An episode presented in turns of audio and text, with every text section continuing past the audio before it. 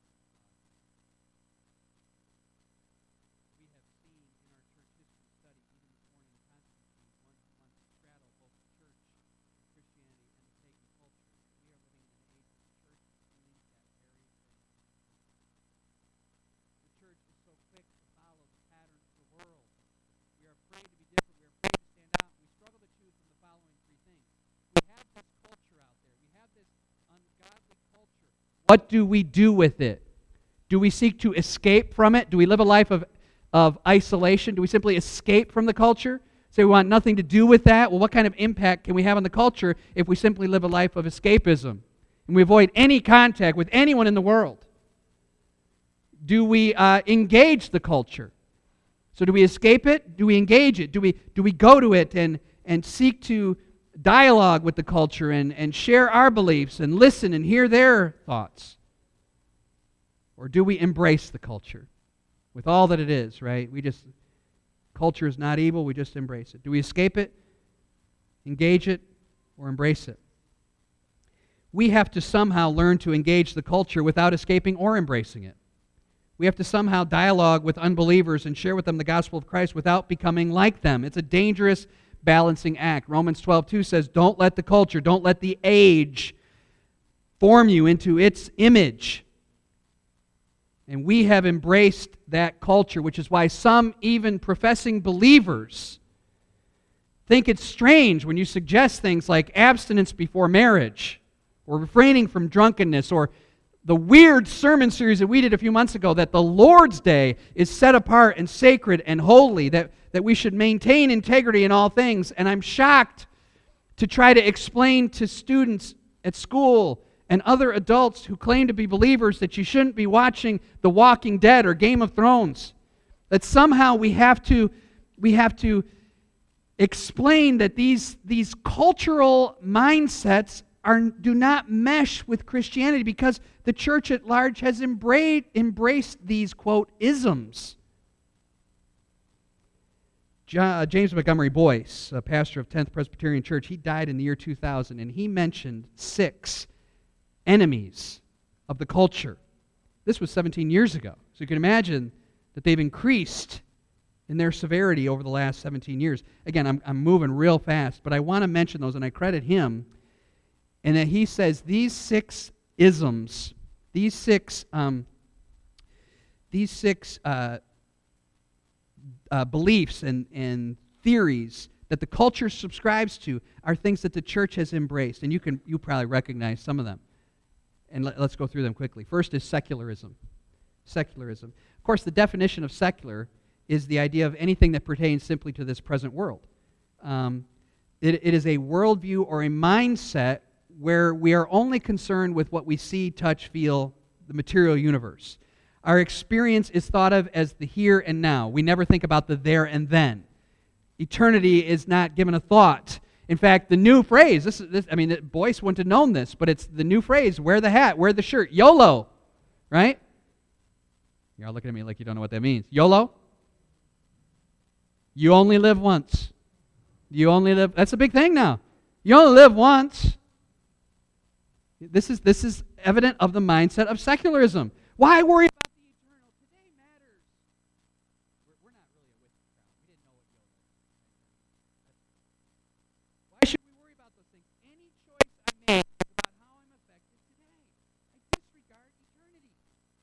culture does that. Second, race through Humanism.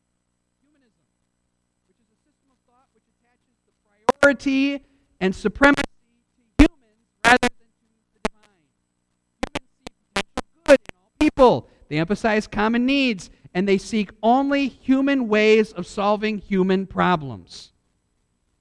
What this leads to is a deifying of humans. In fact, this is as old as Satan coming to Eve and saying, God doesn't want you to do this because he knows you will be like God. That's a humanistic thing. I, I want to be the supreme and prime importance. Relativism, number three. We're getting into some real uh, ones that I don't have to explain very much. Relativism, truth, morality, ethics are not absolute, they change with our situation, uh, with our culture. Um, we tolerate everything. Why would anyone this week be celebrating the death of Hugh Hefner and commemorating a man who propagated such corrupt wickedness? Right? Think about the relativism of our culture. Let, let me, let me speak. Uh, this is dangerous because I don't like, I'm not talking about politics or anything, but Trump has done some very terrible things and said terrible things about women and, and that sort of thing. Everybody agree with that, right? No question. And, and he should be denounced for those things. And then you, Hefner is, is raised up? We as Christians renounce who? Both. We renounce all of that behavior as ungodly, correct? It's not relativism. Well, this guy, this guy I mean, I, I can't believe anyone would celebrate that. People would say things like, well, we don't live in the 40s anymore, the 50s, all those old fashioned values. Culture is changing, and so is truth and morality. The only standard for morality and truth is how I feel at the moment. We were just watching a, we were just watching a, uh, a television show last night that we really enjoy, a, a, one that was made a long time ago, but we, we put it on, and, and one of the lines in it was, um, don't, don't measure your happiness by what you do, but by how you feel. I thought, okay, that, that is just that is that mindset. Right? That is that relativistic mindset. We don't have to we, you know, the only the only rule is our own, our own standards. Fourthly, materialism. We have secularism, humanism, relativism, materialism. This is the philosophy that earthly goods and earthly values are superior to spiritual ones. We pursue riches, fame, things, and pleasure. Is there anything more ridiculous than the, uh, than the Apple guy announcing the iPhone 8 is out. And five minutes later saying the iPhone 10 is coming. Uh, is there anything more idiotic than that? I got to have the iPhone 8, but you're really going to want the iPhone 10. Uh, how the, the pursuit of material goods is ridiculous, where we think enjoyment and pleasure comes from things. mention his names. I'll mention his name. T.D. Jakes, everybody should gasp when I say that, tweeted this this week. If you obey God, you will never be broke a day in your life. We're doing something wrong. that is the materialistic mindset, and it ties in with this thought. Number five, going quickly, and I'm so sorry. Pragmatism. We assign the value of an idea to whether or not it works or not right? It, it, the only thing that matters is if it succeeded or failed. Did it work? It's okay. The claim is if it works for me, I justify that behavior. And the church has fallen prey to that tactic as well. And I'm going to mention how the church falls into that all six ways in a minute, but I'm first listing the six. The last thing is mindlessness. I thought for Boice 17 years ago, how does this fit in? Mindlessness. I get all the isms, right? Secularism, humanism, materialism, relativism, pragmatism. Mindlessness. He, here's what he said he said, We have lost the inability to look at life in a thoughtful way. And he blamed TV. This was before the internet freaked out. We are too busy to think because we are working to make money to pursue pleasure. We don't think because we're rushing around to every activity, and we don't think because we flip on the TV or surf the web because we want to find the next squirrel video to watch. I was sitting at Tim Hortons. I, I, I was at school in Davison, and I had a break, and I, I went to grab a coffee. It was like, I think it was around 1 o'clock. School was messed up that day. And uh, I sat down, I got my church history book out, and all of a sudden there were, I think there were probably 200 middle schoolers coming in. I was like, what is going? It's like middle of the day. So they apparently had had a uh, had had a uh, early dismissal, and they're all coming into Tim Hortons. So it was like church history is over, um, and mostly girls, mostly middle school girls. That doesn't matter, but every single one. I did not notice one without a phone. I did not notice one of them. I was looking for one without a phone. And they sat at a table with each other, everyone doing this. And they don't carry it in there, they're all walking in carrying it. Like, like it, it, is, it is almost like sewn on. I can't miss this Snapchat. I can't miss this. I, and, and we have fallen so prey to technology that we can't think. Try to keep your, I'm trying to keep your attention now.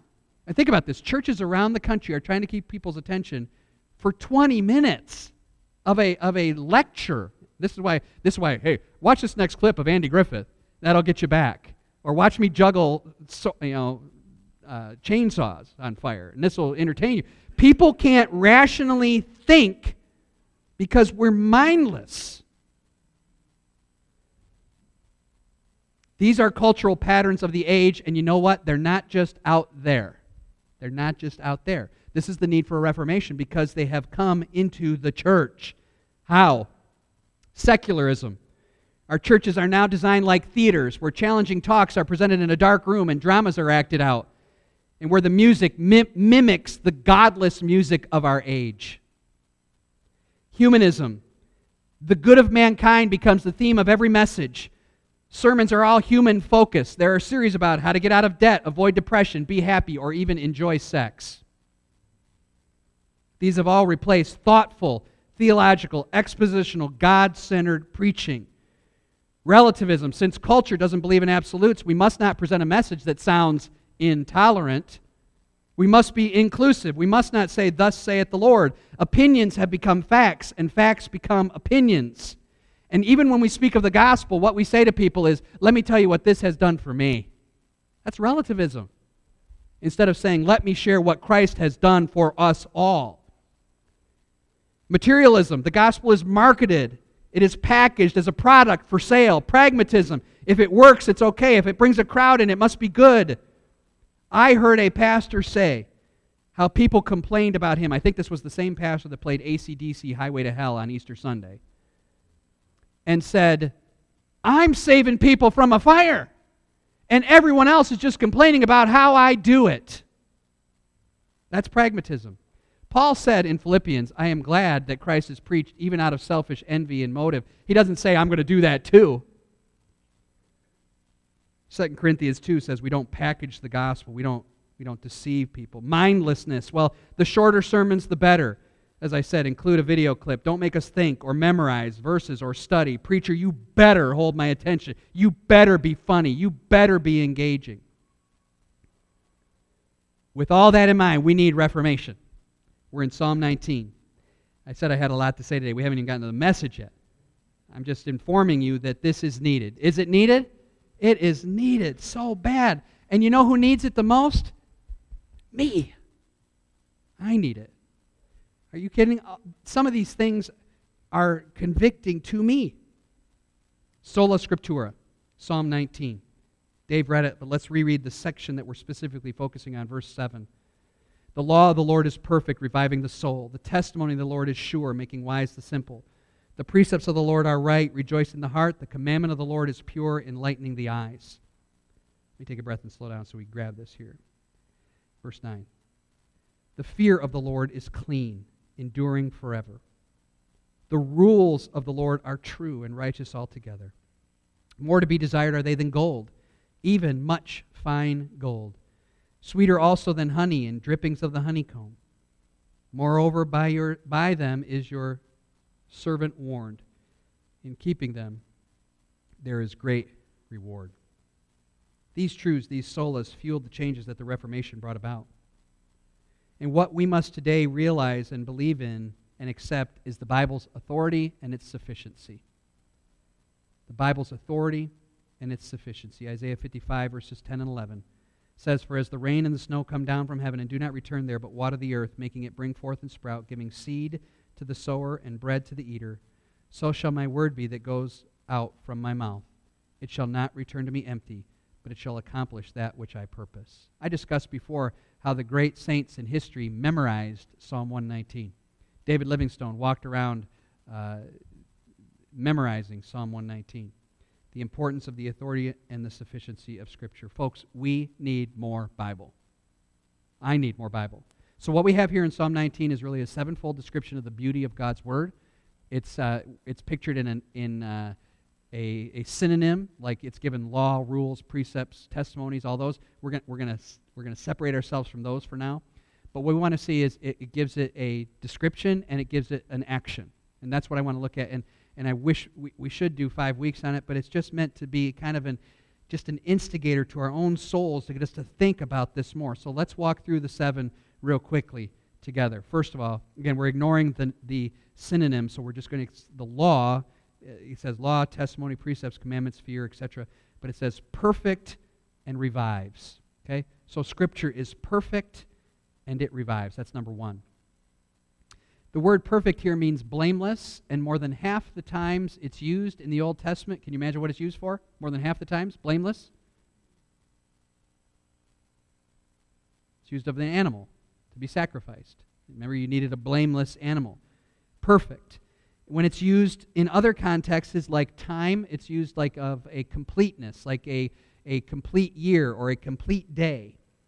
Um, and what it refers to is the blamelessness and the perfectness of God's law. It covers every area of our lives. The Bible is not deficient in any way. Judah celebrated his 13th birthday last week, and we, uh, when they're 13, we do a special thing with them, and I, I give the children a verse when they turn 13. Um, and I think about it for a long time, and I, I, I decided on this verse for Judah. It's real close to our passage. It's Psalm 18, verse 30 and 31. This God, his way is perfect. The word of the Lord proves true.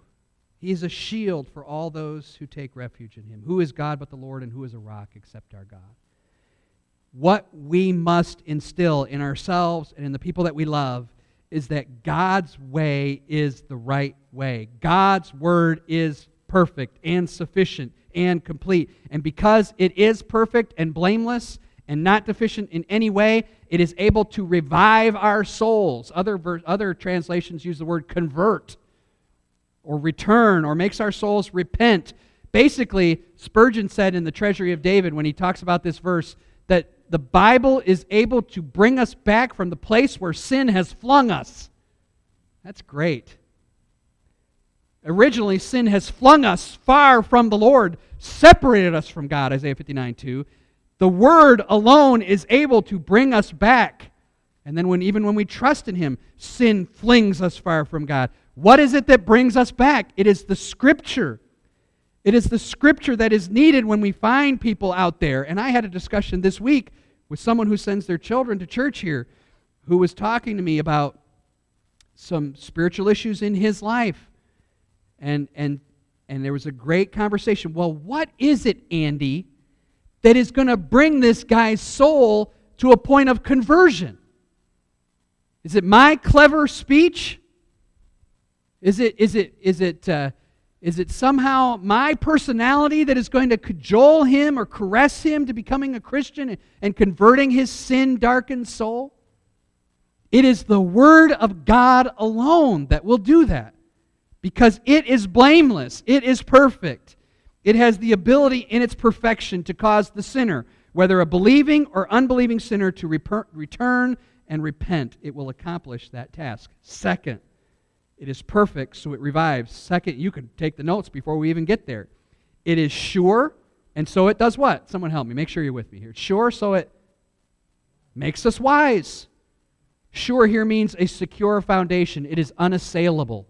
And the Bible has been assailed. I especially like, was it Voltaire, who tried to get rid of all the Bibles, and 50 years later his house was a Geneva Bible Society Bible production plant. God is so good. Uh, listen, you can put your full weight, trust, and dependence on God's word and find it to be solid and sure. It is reliable, so it provides the wisdom that we need in this world. People who love and study the Bible aren't the morons. 1 Corinthians 1 has it backwards. The wisdom of the, of the world is foolishness to God. The building picture is here, right? The, the foundation of the Word is able to build us up in wisdom. And so we reject the wisdom of this age, all that I just mentioned, and tolerance and inclusivity and diversity and the basic goodness of man and all the other isms. But what we accept as sure and as the foundation. I mean, we just went through Matthew or Luke uh, six about the wise and the foolish man, and the foundation being the word and our obedience to it. We accept that and we receive it as sure, and when we do so, it makes us wise. Number three, it is perfect, so it revives. It is sure, it makes wise. Help me with it. Do it with me. It is what?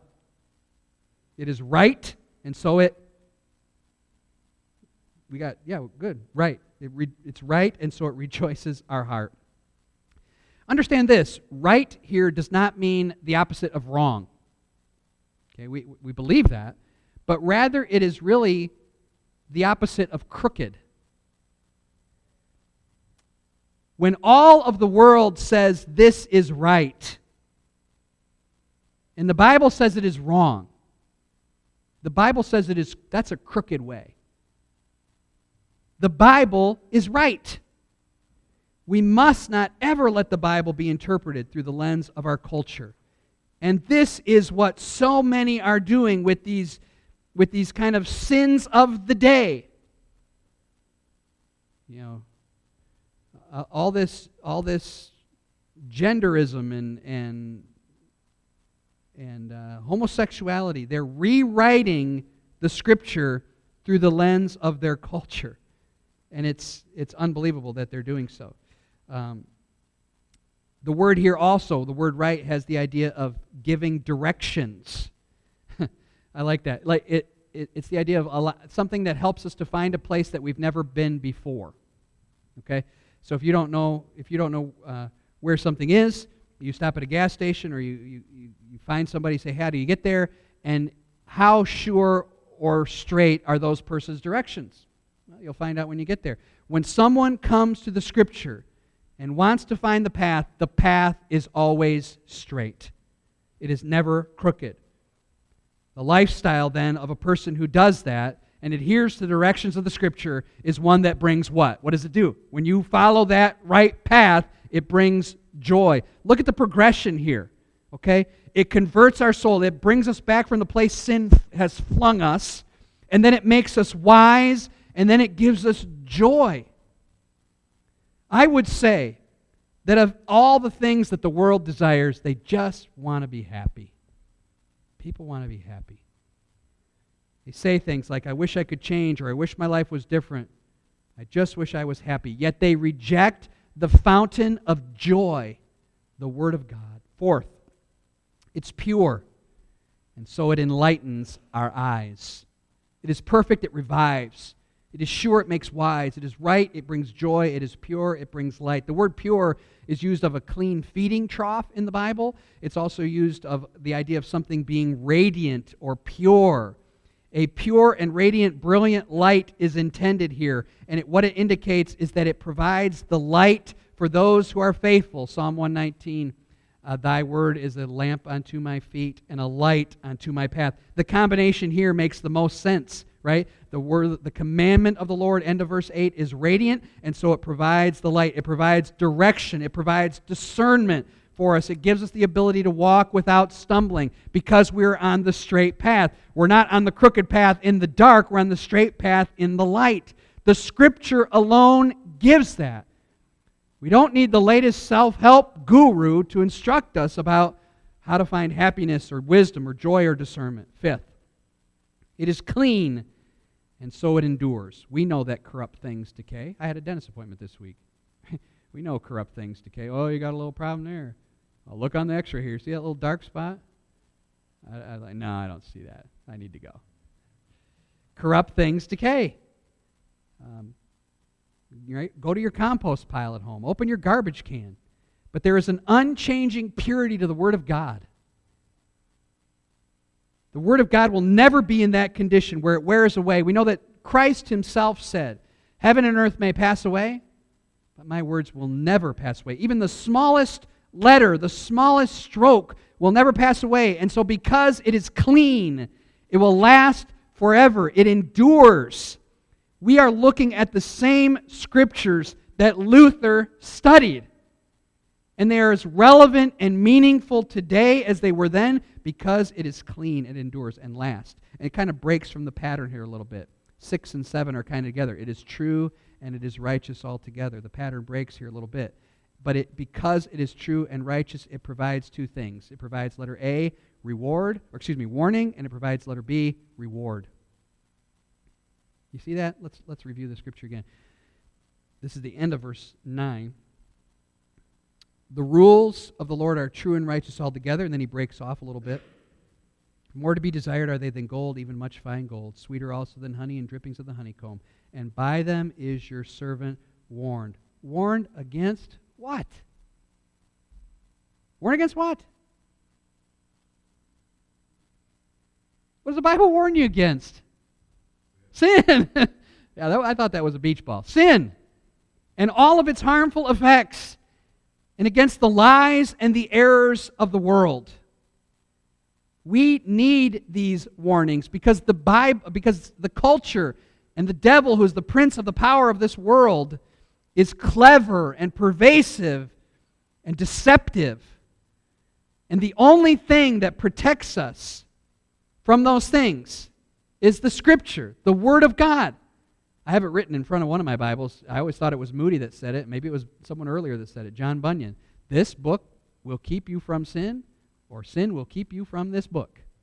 The scripture is the, is the, the insulation because it warns us of those deceptions. And second, not only does it warn us, but it rewards us. But notice how it's said. Look at the scripture, how it's said. It says, In keeping them, there is great reward. It doesn't say the one who keeps them will be rewarded. It says there is reward in keeping them. There is a difference. What it really means is that, as, as people have said, virtue or obedience to the scripture is the reward. It's not like T.D. Jakes says, well, if you obey, you'll never be broke a day in your life. Or like Osteen says, your promotion is coming, your financial breakthrough is coming. That's, that's ridiculous. Even though the ungodly do not think so, the upright and the righteous are actually blessed in their godliness and in their obedience. To be holy is to be contented. To be righteous is to have joy and wisdom and discernment. We don't obey because we are seeking a reward. Obeying is the reward. Hope you understand that. He goes on to say, the writer says, More to be desired than are they than gold. Is that really so for you? I mean, are you even desiring the word right now as I'm giving it? Where is your appetite for the Bible? Howard Hendricks, I read a book by him years and years ago. He's dead now. But he, he was very helpful in, in kind of here's how you gauge. I've probably said this before, and I'm sorry. Here's how you gauge your appetite for the word. There's really three categories of people. Some people view it as castor oil. But, it, but what? It's good for what ails me, right? Some people view it as shredded wheat. kind of dry there, dusty, but it's nourishing. And, and Hendricks is saying, and he, he uses, he, I think he uses strawberries and cream. I use cookie dough ice cream. Right? Aren't those, those three great ways to think about it? Do I view it as, you know, oh, but I got to take it? Or, you know, it nourishes me, but I never find any joy in it? Or is it like, I got to have gallon of it? And I just ate some and I want more. For you over 50 in the crowd, it's butter pecan. I know that. So we've talked about that before. What point are you at? What point are you at? I think we talk about it a lot. We have so many services here where the word is proclaimed. Are you anxious? Are you eager? Are you even tracking with me right now? What position does your Bible have in your home, in your life? Do you read it yourself? Do you listen to it? I think the most dangerous thing for us and for me is to claim that the Bible is important, authoritative, inerrant, inspired, relevant, and all the rest. But in reality, it's not really so in my life. That's the greatest danger. The Bible is the God breathed word. It is not that God breathed on the words and that kind of something magically happened to what was written. He didn't breathe on the words, he breathed out the words.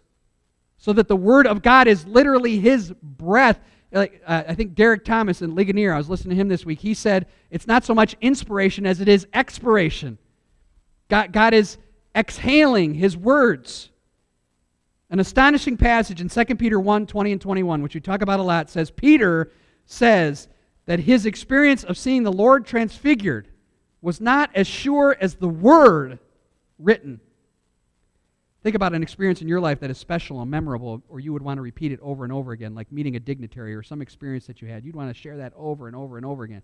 Peter, I mean, could there be anything greater than the transfiguration, the things he saw, the things he heard? Yet he says, he says, we have a more sure word of prophecy. And he's not even holding Matthew through Revelation. He's holding Leviticus and stuff. He's holding Deuteronomy. That's the shredded wheat for us. It's difficult sometimes to get stuff out of those passages. But Peter says that is more sure. Wait, Peter, you saw Jesus face to face. You heard the voice of God. No, this is more important. See, the Bible is more authoritative than anything else. Is the only authority. It is sola scriptura. It is scripture alone. This week, when we were studying this in, um, and I knew we were going to have a message like this on Sunday, and we were studying this very subject in our men's breakfast, and there was a seven part statement. I said, man, that could be, a ser- that could be seven sermons. And I'm just going to list them. And, and so the three of us that were at prayer breakfast will, will have heard these. But here's what the theology book that we're reading talks about regarding the authority of God. This is so helpful, okay? And, and, and maybe just write down the key words if you're interested at all, okay? First of all, what is, what is the Word of God and its authoritativeness, and how did the reformers rediscover this stuff? First, it is not derived authority, it is original authority, right? The scripture doesn't receive its authority because we give it its authority. It has authority in itself because it is God's word. Scripture doesn't become authoritative when we agree with it. It is originally authoritative because it's God's word. I got to go real quick, and I'm sorry. If you want these later, I can email them to you or whatever, or you can get the book. Second, it is an un, it is it does not change with the times and culture. It is here's the key word. It is an unalterable authority. It is an unchanging authority. I don't care about God and the gay Christian. Homosexuality is still sin. I don't care what the culture says about any aspect of sinfulness. If the scripture says it is wrong, or if the scripture says it is right, it is wrong and it is right. The Bible is unchangeable in its authority. Third, it is not an authority among many. It is the exclusive authority of God. It is the only authority. Fourth, it is not an authority that will ever be overthrown. It is the permanent authority of God. Again, heaven and earth will pass away. It is not a subordinate authority, it is the ultimate authority. There is nothing that it is beneath. Six, it is not suggestive, it is the obligatory authority of God. In other words, when it says it, we must obey. And last, and I know I'm going real fast because our time is short, it is not a benign authority, it is a consequential authority. In other words, to reject the authority of God is to do so at your own peril because there will be consequences for it. Now, applications. What application we make? I wrote down three. And I just did this last night. Um, I usually just want to let the Holy Spirit make the application in our lives. Okay, we've talked at length about the importance of the Scripture and Scripture alone. I thought, Andy, uh, where are you at in this? And so I just started writing things down for myself, and maybe this fits you. I made three applications. I will acknowledge the Bible as God's Word. I got more to say about that, but I will acknowledge the Bible as God's Word. And that statement strikes me. As I'm, I'm looking and reading and thinking about and talking about the Word of God. Uh, I do not need to wonder what God is saying. I do, not, I do not need to ask God for a sign. I do not need to wish that God would speak. He has spoken to me. Because, of, because I will acknowledge it as God's word, I will trust it. Because it was without error, it is sufficient for every one of my needs. It is sufficient for me to grow to be like Christ. I do not need anything else to grow like to become like Christ other than God's word. It is sufficient for evangelism. I do not need to lead our church to try to manufacture something else to win Christ. I will not package the gospel in a way that will make it palatable to unbelievers. I will trust in the authority and power of God's word to change my life and others. That's the first application. Second, maybe you need to do that.